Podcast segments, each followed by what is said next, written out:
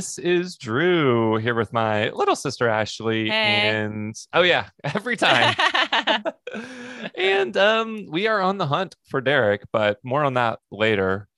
You are listening to New Release, a movie podcast with a time traveling twist. Episode number 115. Holy cow. Yeah. what was that? Yeah. I was gonna say Toledo and then I put them Hmm. together. It didn't work. oh good yeah Yeah, that's that's what it sounded like so ashley when the heck are we this week Well, we're close to the end of June 1982, and with all the Atari we've been playing, it's time to hit pause on that and whip our butts back into spandex friendly shape. That Rocky bod fades fast, so I managed to score a bootleg copy of this new workout video that's sweeping the nation. okay let's whip those butts Whip 'em.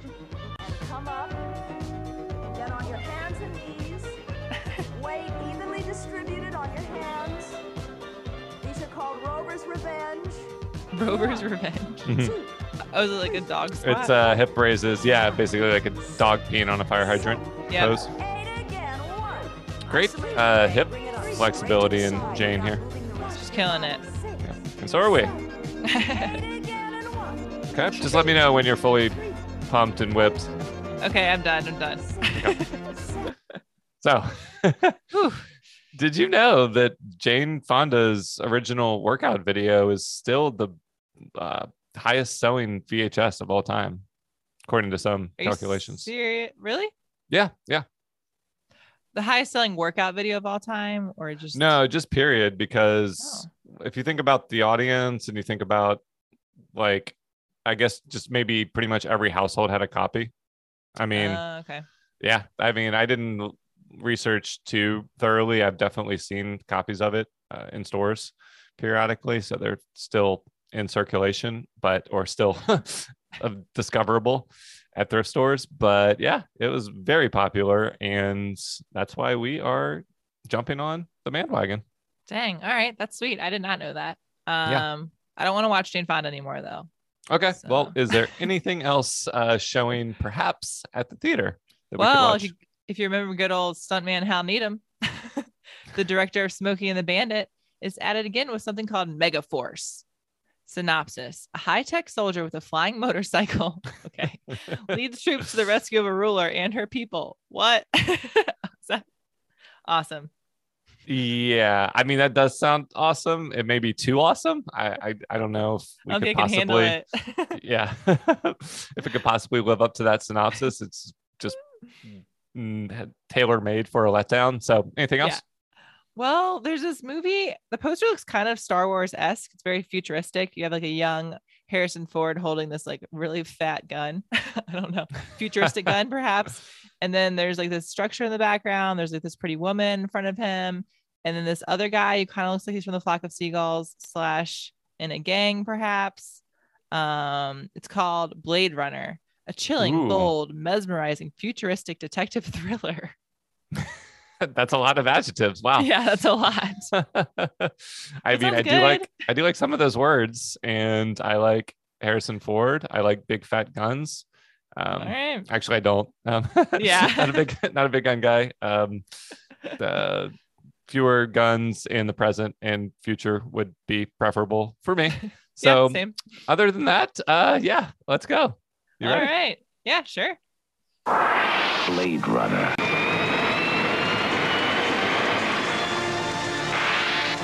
He's running on the edge of the future. He's running out of time.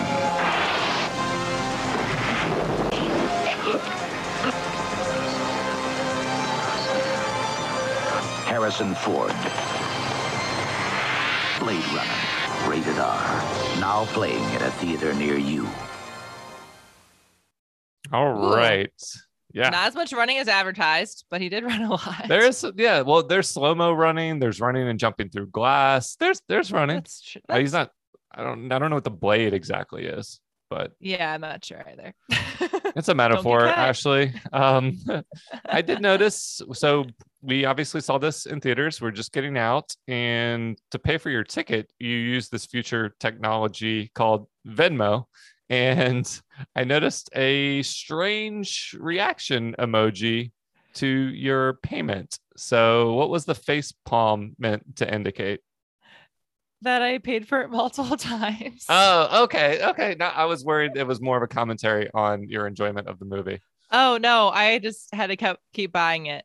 Okay, you just you wanted to go back for more, went- or you had yeah, we watched we watched it and then I went back and watched it a couple more times. Okay. Um. Well, good. That's great news. I was worried. So, yeah. What Truth be you? told, I kept falling asleep. yeah, it happens. I mean, when you're in a packed theater and everyone's, you know, on the edge of their seat, it's real easy to sleeping. not drink enough soda. Yeah. Uh, it happens. I mean, I um, this movie you hadn't seen it before. Before I get too far into my opinion, yeah. Yeah, I've never seen it. I didn't really know what it was about. I knew it was about the future, but that's all I really knew. And I thought it was like a RoboCop esque movie, but wasn't sure. Right. It's a they say it's a detective thriller in that poster you read. There's definitely elements of of that of plot, but the plot is not really that cohesive or that important. I mean, this is kind of the ultimate vibes movie in my Yeah. opinion. It's just mind-blowing at times from a visual standpoint, from a musical standpoint. Some of the interrogation scenes are super cool and then there's just some dead zones in between that Yeah.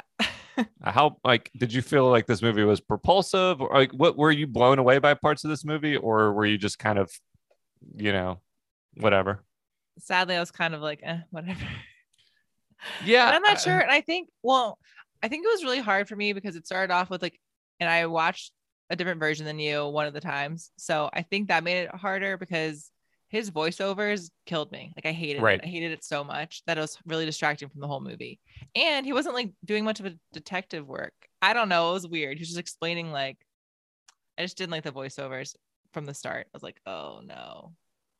Yeah harrison ford kind of plays this like damaged um noir type detective heavy drinker gruff trying to get out of the get out of his line of work but keeps getting dragged back in Mhm. uh, for one sort of one more job. It's not even fully clear like how active he is on a day to day basis, but he's needed for his specialized set of skills, which is hunting replicants. Replicants are these humanoid uh, droids that were created to do various kind of like menial labor, and they have a finite lifespan. And most of the people most of the population now lives uh, off planet. Do they say exactly where? no, it just is like, come join another world. Yeah, but so a lot of people yeah, are left behind because they have like medical or something's going on with them. They can't join the other world, which is Right. sad. yeah. So it's dystopian in the sense that this is this is another movie that's really fun because it's set in you know at the time 30 or at the time it was set you know like uh 37ish 38 years in the future. So basically it's almost uh 40 years to present day but now that we're past 2019 los angeles it's fun to see such an extreme dark version of something that we've already lived through theoretically uh, we've had that with a couple other movies but it's a it's a really distinctive uh, vision of the future. There's no denying that. And just kind of the visual uh, uh, wizardry on display for a movie that made that long ago is really impressive. Uh, like different than Star Wars, but more immersive and more of a complete world. Well, like more tied to a real city than Star Wars because it's set. Star Wars is like set in like a lot of like desert type environments, and the space stuff is either on a sh- like the inside of a ship. This shows you like a lot of the world.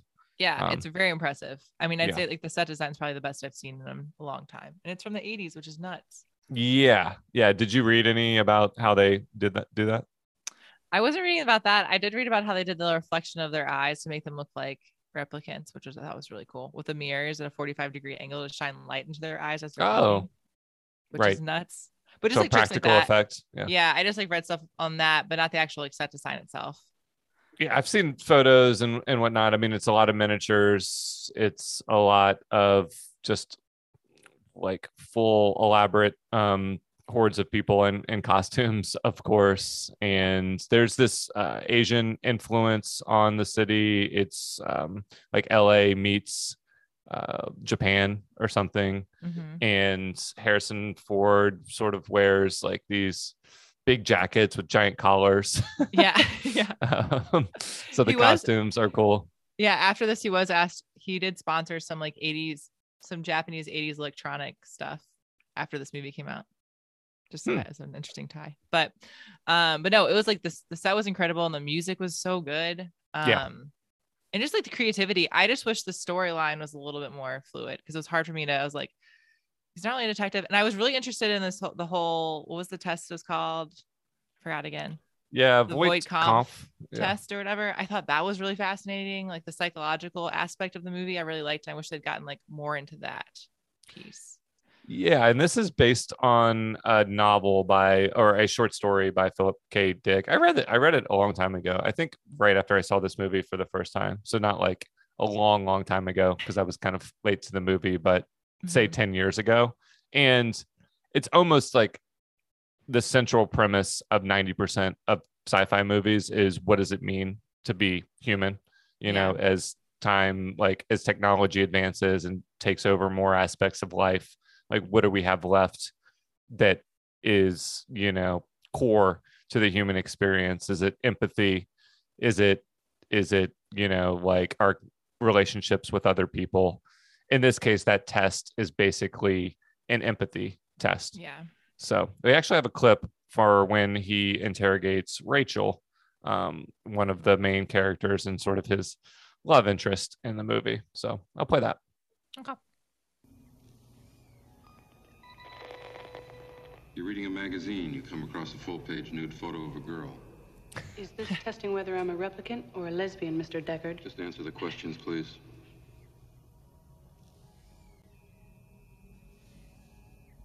You Oh, a lot of to your smoking in this movie, He too. likes it Yeah, so ton much, of he hangs it smoking. on your bedroom wall.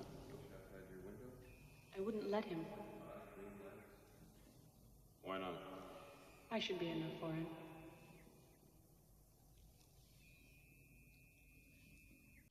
Okay. So that was um I that that part of the clip is just kind of funny because of the lesbian line, but Yeah. it's she is one of the most advanced replicants. Basically, the test here is like the guy who runs the corporation wanting to challenge, yeah, Tyrell, wanting to challenge him and see how long it takes him to figure it out. And he takes way longer than it does with some of the other. We see it one of these tests really early on. And what's the what's the question that kind of stumps He asked a The- question about his mother. the on the original one?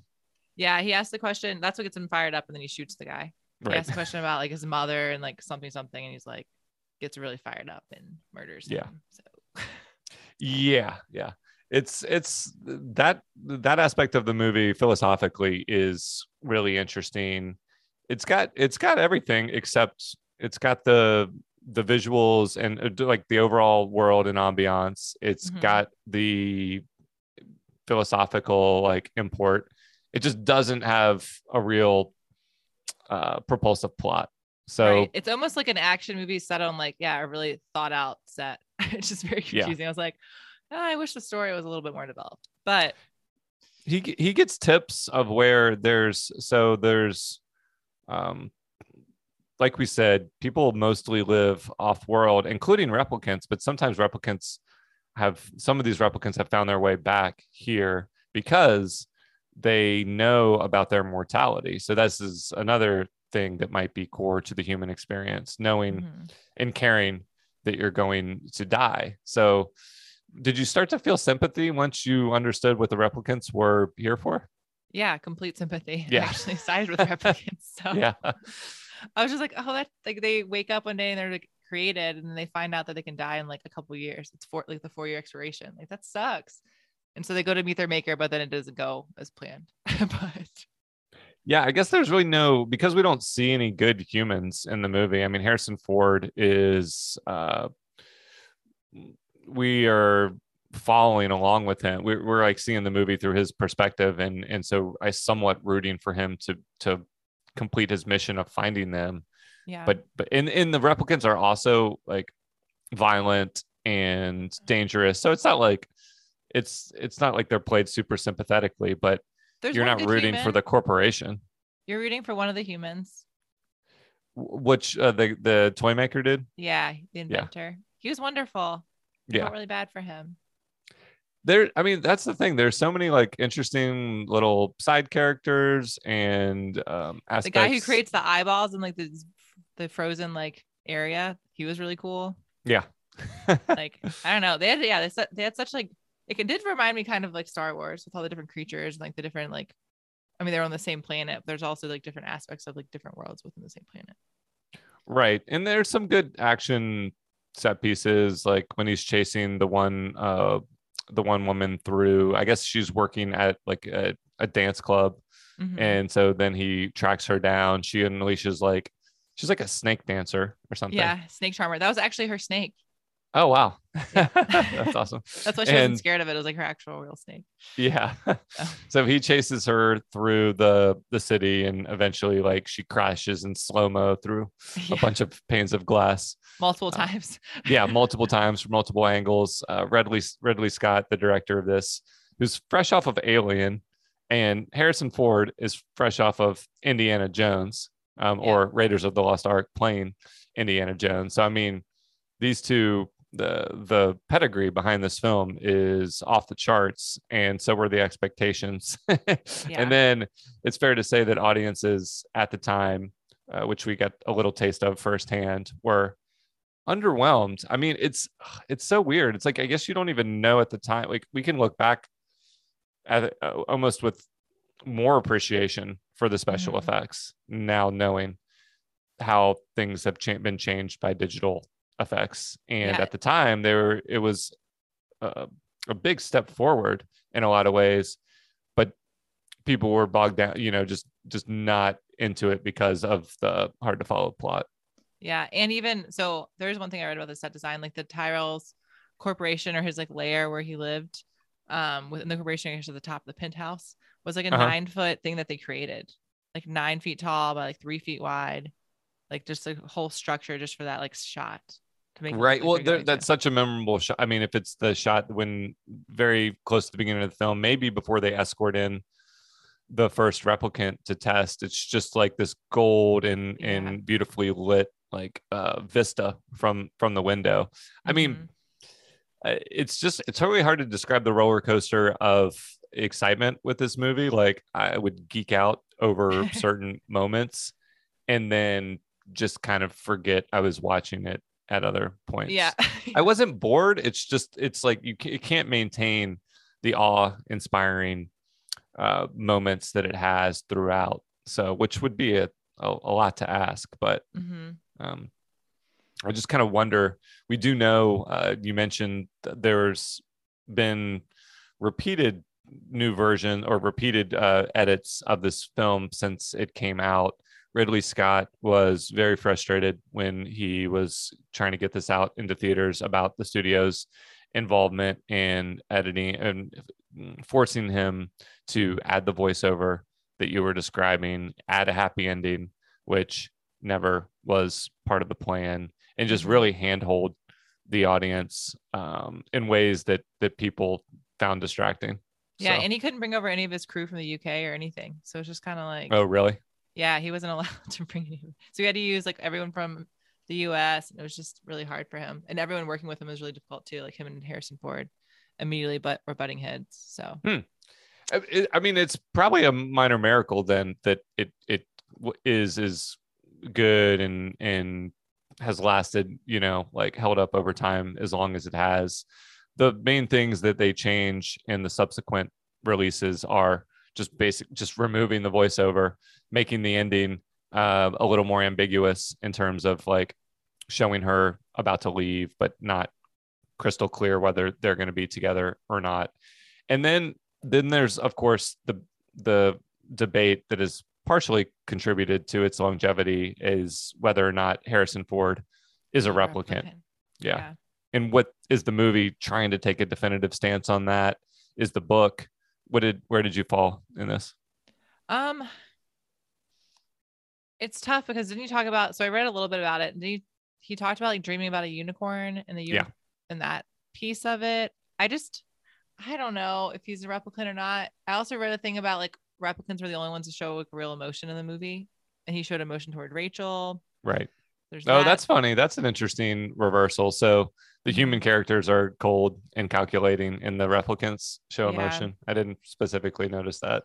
yeah. So I'm not. I don't know. I want to say that Harrison Ford is not a replicant. But yeah, I, I think they leave it open for interpretation. My personal interpretation would be that he is because they do. I, I think that's what they're trying to imply with the repeated unicorn sightings. So the guy that take the test. Yeah, exactly. And the guy leaves him a unicorn to say, like, I know that Or was it to say that Rachel's a unicorn and he's not going to kill her? perhaps, yeah. Or some people have theorized, was it Ridley Scott was just really into unicorns because he was going to make Legend um, after this, your favorite movie. And he shot like the dream sequences of unicorns as test footage for for that movie. So I like I like that theory as well. I do too. yeah but That's I. I i do that's just another example of like there's a lot going on uh to think there's a lot to think about with this movie Mhm. and the basic plot of him rounding up the replicants gives it enough of um i keep saying it's not propulsive but it gives it like man on a mission sort of like jumping from you know one to the next hunting hunting them down. It's almost the execute like that that plot should be sufficient. It's Mhm. almost that we don't really we don't need voiceover but we need some kind of like scenes that lays out what he's doing a little bit better. It's just kind of uh jumps from one to the next and we don't get any resolution or or sort of you know feel any accomplishment as he's progressing right and i was hoping it would be something like more like seven esque like more detective work and more like okay i found this clue like let me go to here. It was more like i happen upon this person because i think they're going to be here. And then the other guy just jumps out and attacks him so he finds the other one. It just seems yeah. There is a bit of detective work that is the ultimate. I was talking to a friend of the podcast, Jamie, about this movie trope the other day, especially in like uh, detective TV shows where you can zoom and enhance a photo oh just my beyond yeah beyond any sort of True. realistic um, abilities of forgot about that technology. And in this movie, they take that to the all-time extreme where he is like giving uh, coordinates. He's like voice using this voice activated uh, photo enhancement software, and he says like to the right, okay, enhance. No, 15 25 Yeah. 31 and Like it what? just keeps go like it's oh like the the canvas of the image is somehow expanding and he's going like around a wall and it's And getting like eventually- better and better yeah. Yeah. Eventually he sees um what does he see? Her in the photo? Yeah. No not rachel the other the snake one right? Uh, okay. So this is how he finds the first yeah the first replicant. Yeah Yeah. but i was just i didn't it took me a while to get that and i was like oh that's her oh. I was like how did you make that photo not look like the photo anymore? Yeah. It's it's like i don't care about the realisticness like once it's once it appears over and over and over in in tv shows it's not fun anymore but it's fun when you see it to this like degree of of uh, absurdity so yeah it I'm not, I'm not even- time. Yeah i'm not complaining about it at all it was a really memorable scene. If you listen to the soundtrack for this that's included in one of the main i think it's included in like the main um, theme track. It kind of starts with that and then goes into the the theme music so. Why wasn't that our hype music? It's actually our exit music so oh perfect. stay, stay tuned. Yeah. um well let's do you want to jump to the ending or do you want to talk about anything else in the middle parts first? Mm, well hmm i think we could jump to the ending only because he's my favorite character of the whole movie Yeah. So star of um the dog skull football movie that we watched. What was that called? oh my gosh oh Blood shoot. of the He- Blood of Heroes. blood of heroes yeah Yeah, Rutger Howard or um yeah, is that his name? mm-hmm. Um Rutger Hauer, yeah. probably like Rutger Hauer Yeah.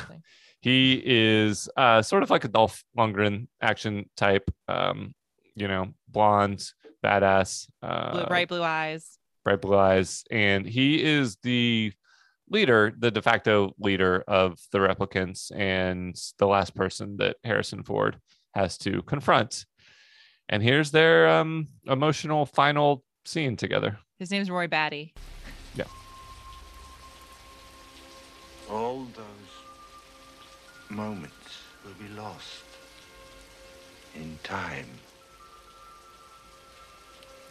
Like tears in rain.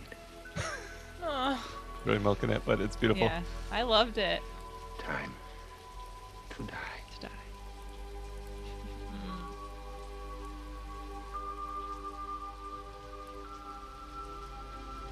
Mm.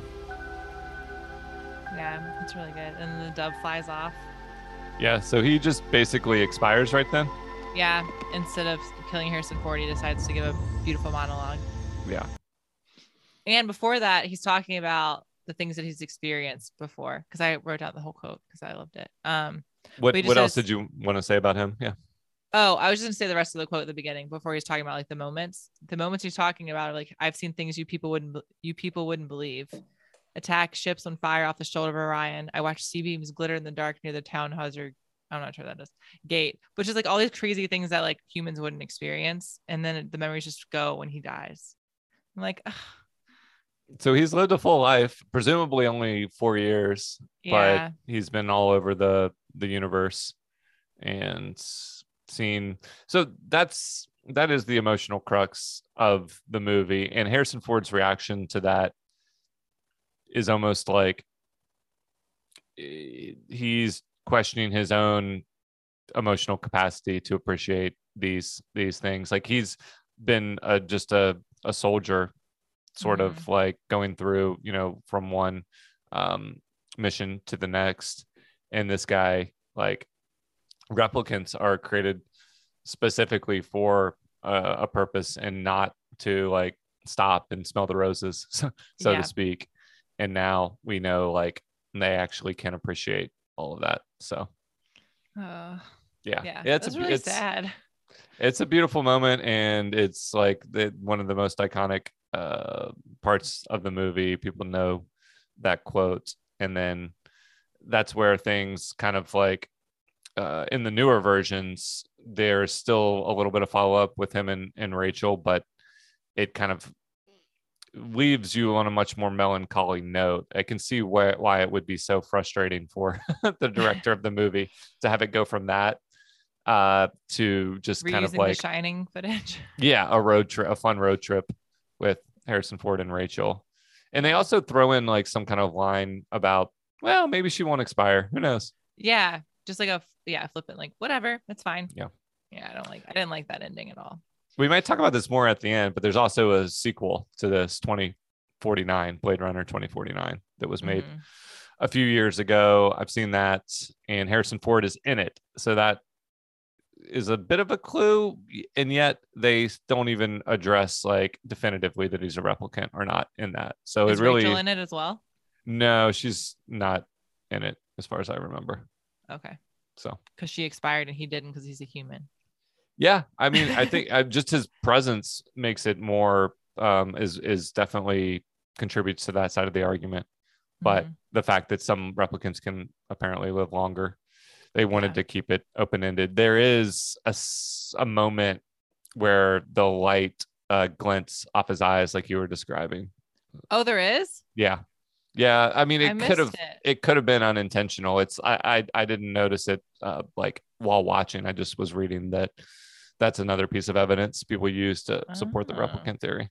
Interesting. But Huh. that, there's also a lot of like crazy lighting in the movie, and they might yeah, not have it could just gone off his strategically placed, placed it. Yeah. So if you if you wanted to notice, if you wanted the audience to notice it, it probably would have been a little more obvious. Yeah, it's true. Yeah, I mean, uh, we forgot we we mentioned the score a little bit. You've, we're hearing like the very sparing parts of it in in the clips, but uh, the Greek composer Vangelis, who um, had done the Chariots of Fire soundtrack and had just continued working up until um, a couple months ago, or maybe like a couple weeks ago in present Oh. day when he passed away. So Oh. just a virtuosic. There's these really cool YouTube videos of him playing like basically a whole orchestra worth of music on this crazy keyboard setup he had at the, the a pedal system so he can switch between all the different um, uh, types of music that he's he's trying to orchestrate and it's it's minimal at times in this it swells there's like some jazz notes Mhm. that are that are like sultry and call back to the noir uh, noir like vibes but it's just like the height of synth um uh, gooey synth goodness. I don't know how. Sticky. yeah sticky gooey uh, synthy goodness. So yeah we did not want to forget to mention his name during the main discussion instead of saving it till the end. It's in the but that's a, yeah that's about all i've got um, for the main part of our discussion do you have a poem for us I do. i can't wait to hear it Ooh, okay. LA 2019. The future is effing here with flying cars, tons of pollution, and there's still beer. Oh, Hmm. and there are some vicious replicants that appear to be humans that murder people. Also, I didn't see one church's steeple. Retired Blade Runner Deckard, who killed the androids for a living, is back on the scene to hunt down a few remaining replicants. Good thing he's a killing machine. Although there's one android he can't kill, the beloved Rachel, who he ends up driving away with in the end. Oh, hell. But before all that happens, Deckard goes all over town, killing replicants with blood all over the ground.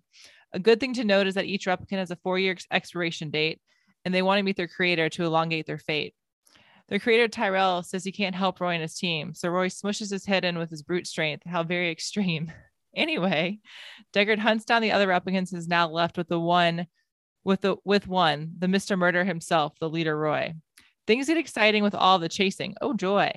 Roy and Deckard end up on the roof where Deckard has met his match, but Batty decided to spare his life and go out with a moving monologue from scratch. Batty expires and it makes me quite sad. I guess I sided with the replicants over the humans. My bad. Yeah which means maybe you did you do want harrison ford to be a replicant But I didn't okay. Before well, I um didn't I don't think I like Harrison Ford. Okay, well, that's the perfect segue. So, beautiful poem. My favorite part was when he rhymed Rachel, Rachel with Kel, or kill. Uh, Hell. I, it was it hell? I think that was the second, the second rhyme after kill. oh, yeah. But, Yeah, great job. Thank you. and yeah, we're gonna talk plenty more about Harrison Ford in a minute. So, why don't we just go ahead and transition over to rank the blank? So, each week we um, pay the bills by getting a sponsor for this segment, and our fake sponsor this week is a new camera. Have you seen Kodak's magical new Kodamatic 960 instant camera? I have now. Well, let me show you how David its magic makes Copperfield's any light just right Really? by automatically adding just the right amount of flash. And it recharges itself so fast. You're ready Oh, David. for anything.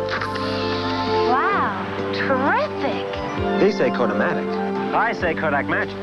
I say get me out. New Kodamatic instant cameras and film capture all the magic in an instant. Is David Copperfield like making her fly or something or float? He she makes her disappear, and then he appears behind the picnic blanket, and she appears in a tree. Oh, so cool. um, but yeah, that's uh, uh that's David Copperfield also getting paid.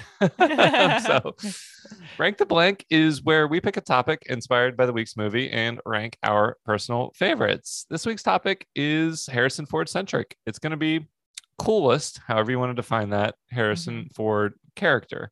And really, I mean, we're going to mention some honorable mentions, but I think we have three main candidates. yeah. Um, maybe you picked. You, you said you're gonna reveal, uh, do a secret reveal for yours. Is yours one of those top three?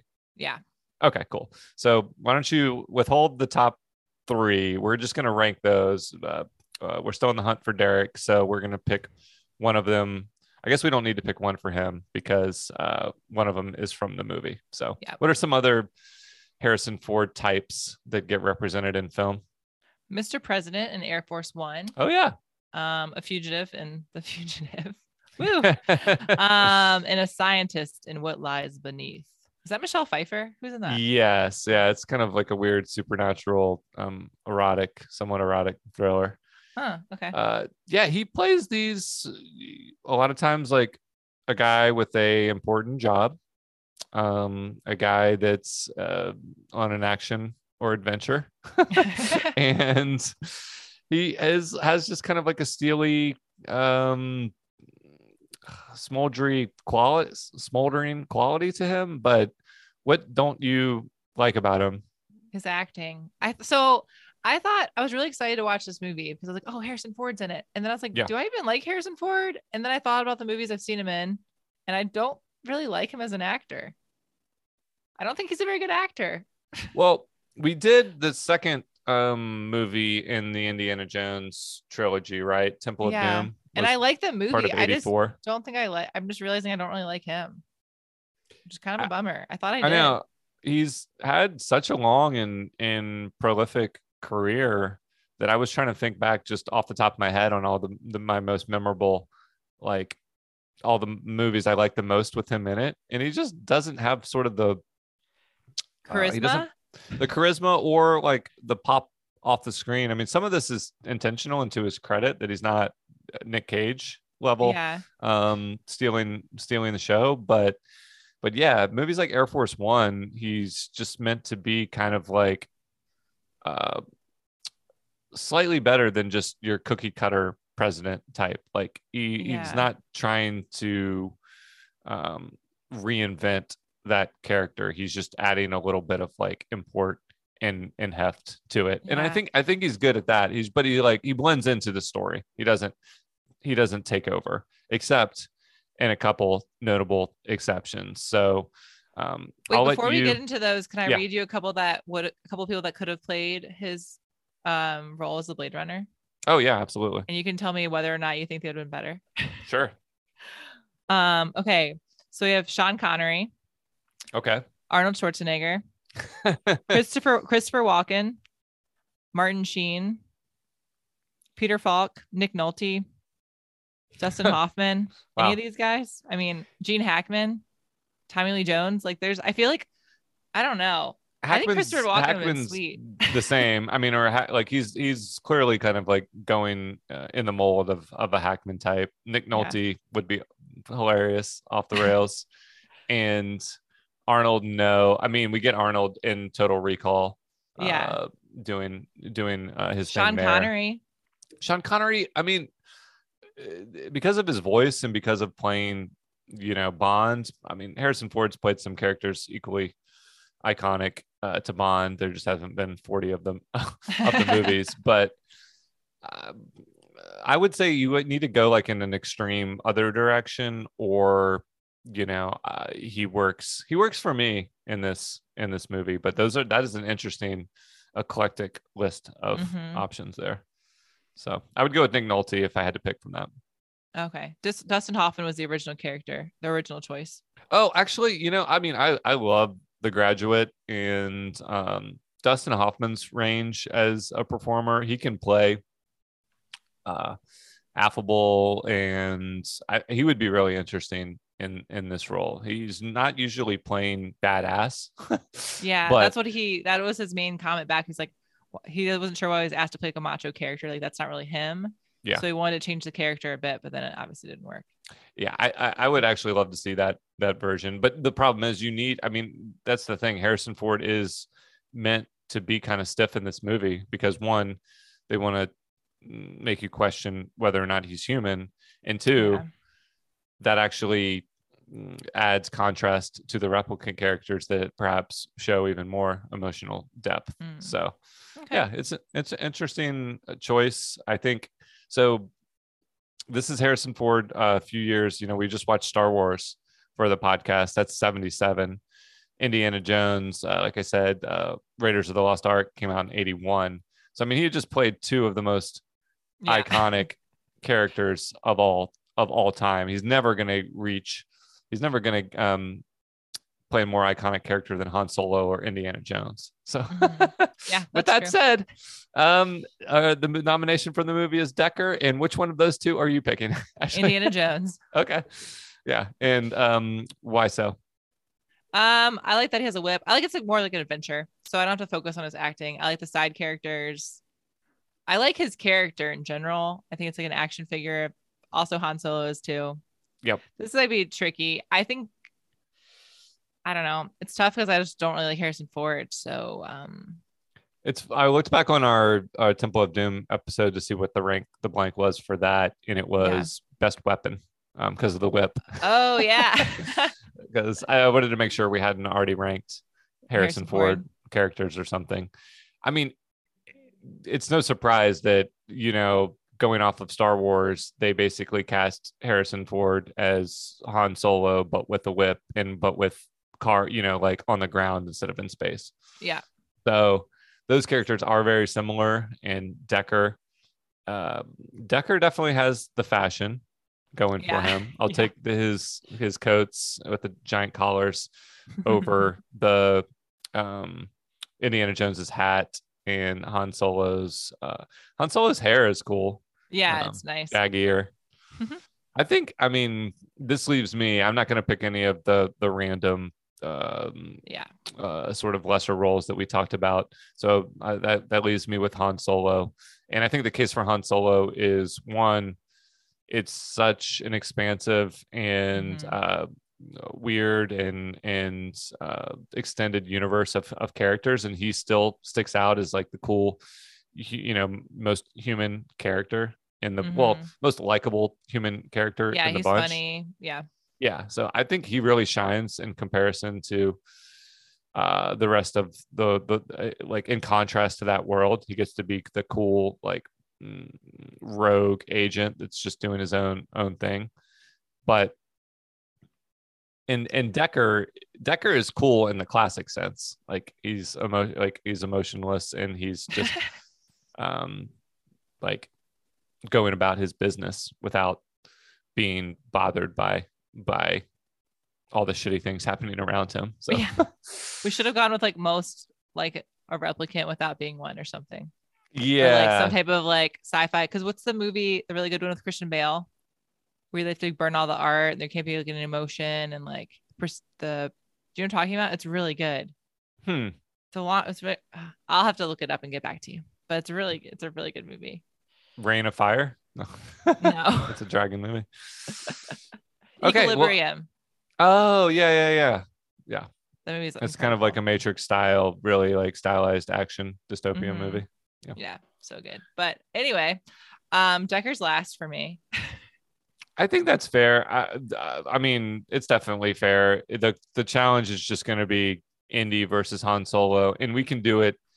There's there's the original trilogy for both of them. Han Solo appears in uh, some of the new movies, and there I I think he appears in some of the new Indy movies. But let's just kind of let's keep it simple and compare the two core uh, trilogies and I don't know whether it comes down to which universe we like him in more, or He's which more of a character in Han Solo.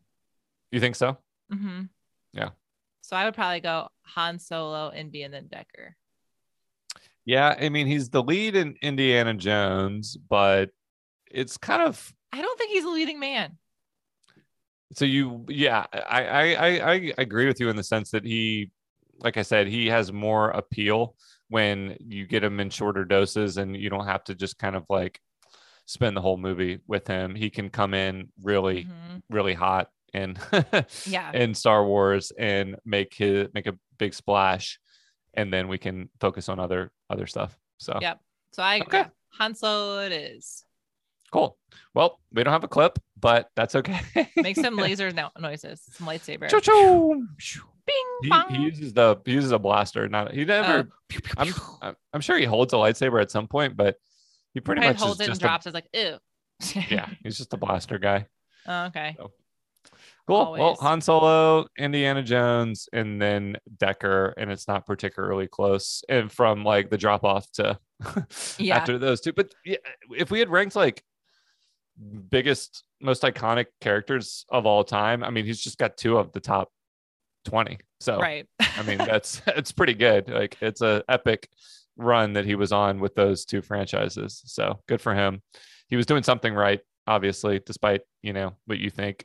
Uh, one thing we didn't mention is kind of the gun, his guns, not his blaster guns, but his uh, arm guns in Indiana Jones. So Oh yeah, he always has a gun. yeah, I mean, I mean biceps. Oh, that's your. I was like, what blaster? Okay, never mind. So he does have a gun. Did he ever shoot a gun in Indiana Jones though? Didn't he? Oh yeah, I'm he sure. didn't just constantly use a whip. Well, he Not like very effective. he uses the whip to knock guns out of people's hands for sure. I'm or sure. to grab a gun. Did he use a whip to grab a gun and then use it? I'm let's sure that happened. Let's say yes. Yeah. why Okay. not? Um, okay, well that's it for Rank the Blank this week. Thanks to Kodamatic and Kodak Magic and, And David Copperfield. Copperfield. Yeah, and Jane Fonda. Man, what a oh yeah. cast of of celebrities we have this week. But it's time to return to our conversation and wrap this Blade Runner debate up once and for all.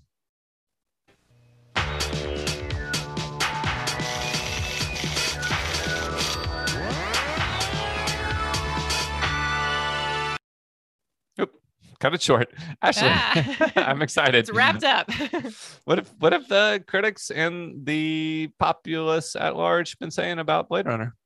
Uh, there's a lot of good reviews out there, the audience and the critics, which I was surprised by because it's Well, these a are weird movie. these are wrong because they had reading. it when it first came out. I feel like it probably wasn't as well received since Yeah, it came out def- during the same time as like some really like ET and some other movies that we're gonna see.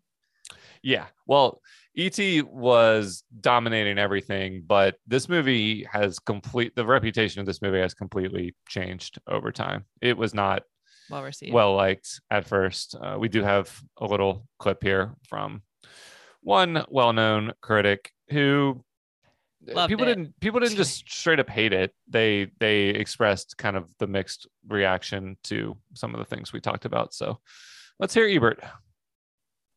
It's a great movie to look at, but a hard one to care about. I didn't appreciate the predictable story, the standard characters, the cliffhanging cliches, but I do think the special effects make Blade Runner worth going to see.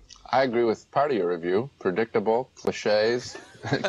What about the special effects? Dazzling for the first 20 minutes, and then what? I mean, this story goes no place as far as I'm concerned. I invested a lot of energy in this movie watching it because it was so striking looking. And Harrison Ford is a, an attractive actor, and he does care, take us through any adventure that he's in.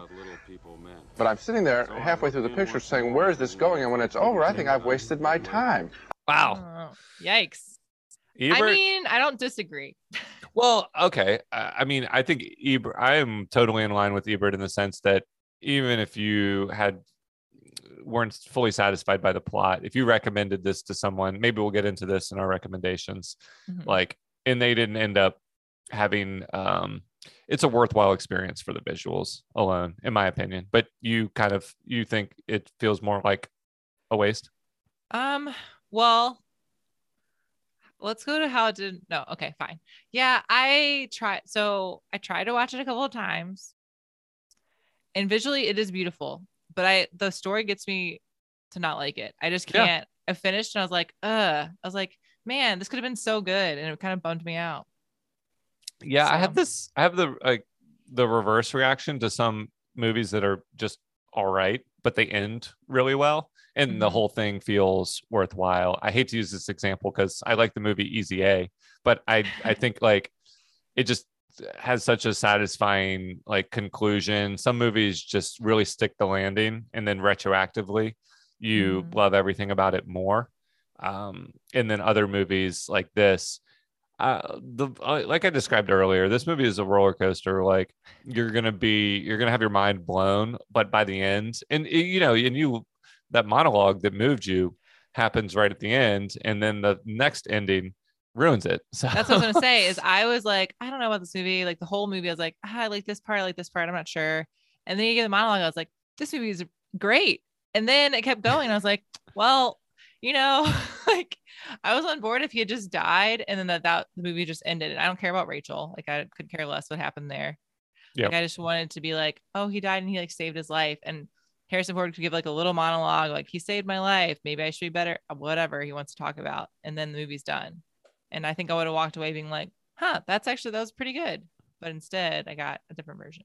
Okay, well, and that's in fairness to the movie now, um, that's the version you will get and that's the version that Ridley Scott always wanted to make. So, unfortunately, this movie was uh, sabotaged by Yeah. the studio. It's really rare that like it's such a fine line between being satisfying and Mhm. you know something is seemingly is well i guess i shouldn't say changing the ending is unimportant but like the voiceover shouldn't have ruined the movie it just it it just takes you out of the the the tone and the immersiveness of it it it Mhm. like it distracts from it and there's so much of it that it does kind of um torpedo the movie and then of course yeah like changing the tenor of the ending Yeah. is going to have a dramatic uh, reaction. But Most of the time, people argue over like, "Oh, is the director's cut better? Is it worse?" Like, it's really not that much different. In this case, it might that little difference, those little differences might uh, completely change your reaction. Yeah, and it did So. unfortunately. And they could have done something like Eraserhead where they had very little um talking and I loved it, you know? well, ironically, uh, we skipped over Dune, David Lynch's uh, adaptation of of the classic book for 1984, and they did some of the same things. They like forced him to superimpose this like talking space head to explain the plot. I mean, he was making something resembling a David Lynch experience, and that Mhm. obviously wasn't going to work for like IP that was on the level of they wanted Dune to be the next, you know, Star Wars type franchise. Such a bummer. Yeah, yeah. So his so they it, it, happens a lot, but I'm not sure it's unfortunate that, that Ridley Scott didn't have a little more cachet after making Alien, Yeah. but So um how's it how did it do in the box office? I know we talked about like ET being like destroying everyone, but did this movie show up? it beat Megaforce. Oh cool. um, Megaforce uh, is down at number nine with two million. Rocky three still in the mix with five million at number four. I'm going out of order here. Poltergeist still in the mix at number seven.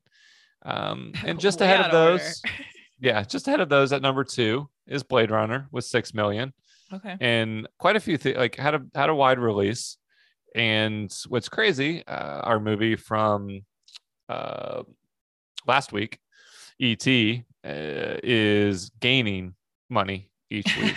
So not only is it still number one it went up 10% at the box Wow. office. So it's got this competition from blade runner and megaforce and a mystery movie that we'll talk about in a minute that came out the same weekend. And yet e- everyone's going getting their sci-fi fix from uh, Spielberg's ET, and that will continue like through Christmas. So Okay. Dang, that's impressive. Um, Yeah. would you consider so I think I know your answer and my answer, but would you Mhm. consider this movie a new release then or old news based on like legacy remix remakes want more? You want to recommend it to a friend? You want to recommend it to everyone? yeah, I mean, we got the sequel. That was uh, the sequel is this has all the virtues of this movie eh, at times as well. The sound, the cinematography. They use practical effects. There's this cool um, uh, water-based like fight with Harrison Ford in a in a replicant. So and Jared Leto's playing like the Tyrell character, I think. Um, Oh, okay. Who's the or, uh, actual who's the Blade Runner? Ryan Gosling. Oh, so is this movie good? I've never seen Yeah, it. the the new one is good, but it's it's three hours long. Like every everything over time gets Okay. expanded, and there's you could you might like it more, but you'd have some of the same complaints for sure. Okay. Um, that all that said, um, it's this is a pretty easy answer for me, but I totally see why. Uh, I'm acknowledging all the flaws with it, but it's definitely a new release, like just a sight to behold at present day. Um, that that holds up visually uh, as well as when it came out. I would I would assume. I would say, oh man, I would say new release if you mute it and put on subtitles. Well, you can't mute it. Oh, because the music. Ah, can you just remove Harrison Ford talking from? Well, I guess the other version has that. Yeah. So, okay. Oh shoot, I didn't like love this movie, but I could see why people would really like just to, visually. It's very very cool. So, I'm gonna go with new release. But I went into this thinking old news, but I think new release. I think it's like a cool. It has some really awesome like inventions and like different things in it that you're like, I've never seen this before, which is cool. to walk away I, I I think you're showing some personal growth here, like reflecting back on the movie. Probably not. Yeah, and I mean, it's not like a movie that you're gonna put on on a regular basis, maybe every No. ten or fifteen years. But like when you probably when you think when you do like a little rewind in your mind and you think about all the good things, they do outweigh your annoyance. It's Mhm. just the the bad things are so. Yeah. It's just the, the bad things are the end of the movie, and In the and- beginning. and kind of like the through line throughout. But Mhm. like, there's a lot of really awesome elements and moments. So, um, yeah. Yeah. I like the acrobatics too from um the one of the, the robots.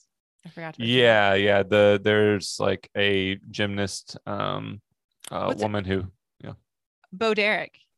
yes, Bo Derek Yeah. plays one of the the replicants. Yeah, I thought that was cool. I thought the love that Bo Derek and um It's Daryl Hannah, by the way, Oh, I thought it was shoot, Daryl Hannah. I got Yeah. confused. But the love between Daryl who's in Kill Bill. and the other guy. Oh yeah, she's a babe.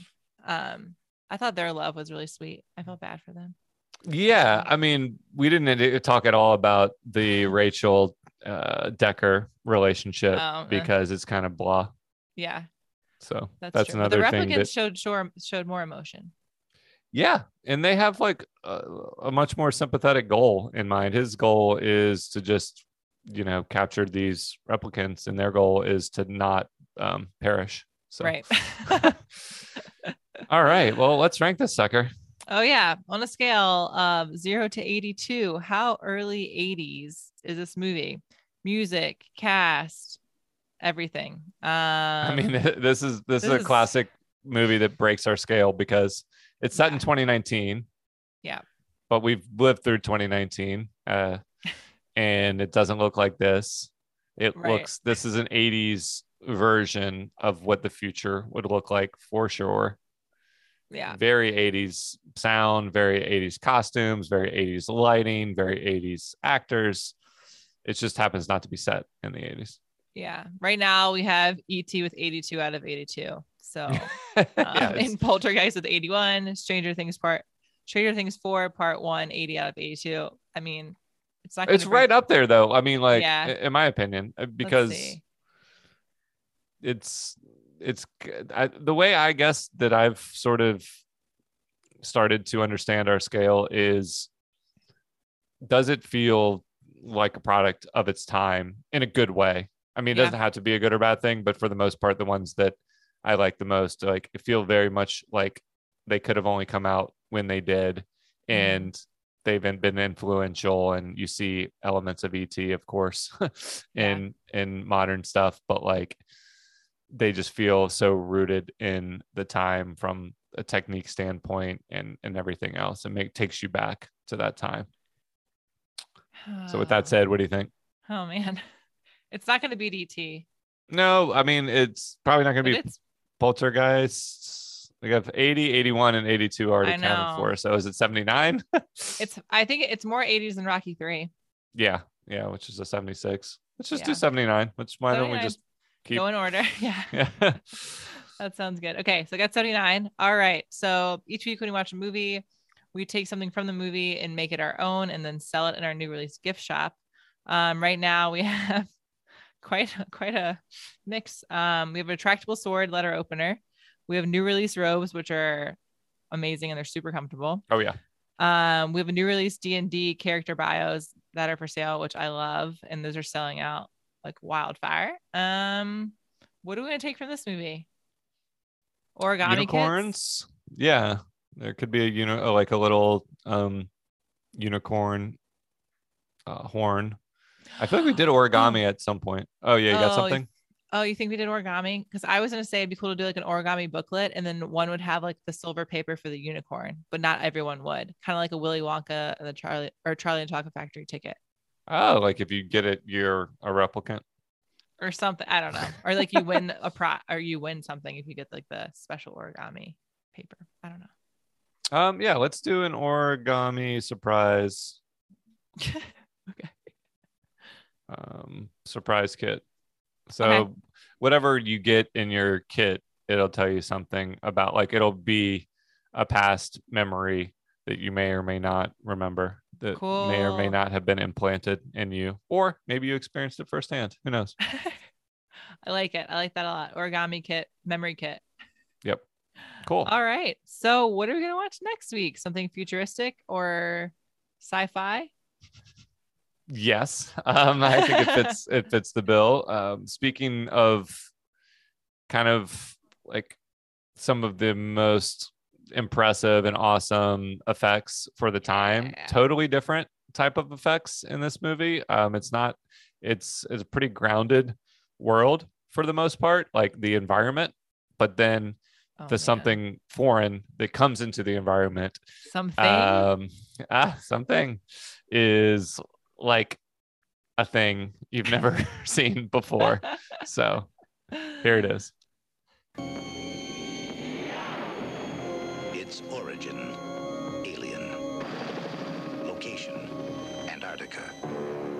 Age, unknown.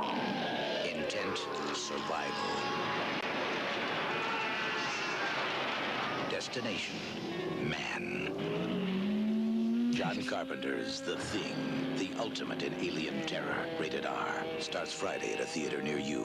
Oh, that sound in the background, too. yeah Uh, destination man and we're also gonna have another epic score to Yes. discuss these movies came out the same weekend blade runner and thing so and megaforce you know Megaforce. Uh, Don't forget about that one. we've we've said it um every week probably but this month was a crazy time in movies and et was sucking all the life out of the room from an alien standpoint but we will put the thing head to head with spielberg's stupid little et creature next week and see which one see which one perseveres Oh, so yeah i can't wait for that Yeah, I'm really excited. Thing is an incredible movie. So, Yeah.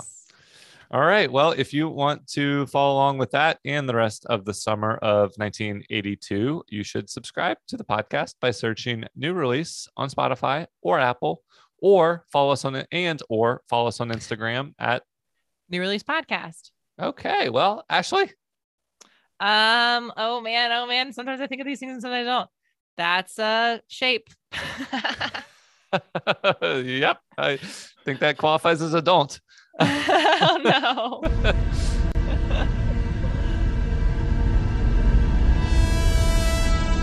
Here's that gooey synthy goodness that we promised. It's Harrison Ford to be like 31, 12. Zoom in, zoom out. I skipped over that part, but Oh, bummer. but this is kind of them introducing the world. Unbelievable. So rich. And this is just one guy doing this whole thing. Yeah.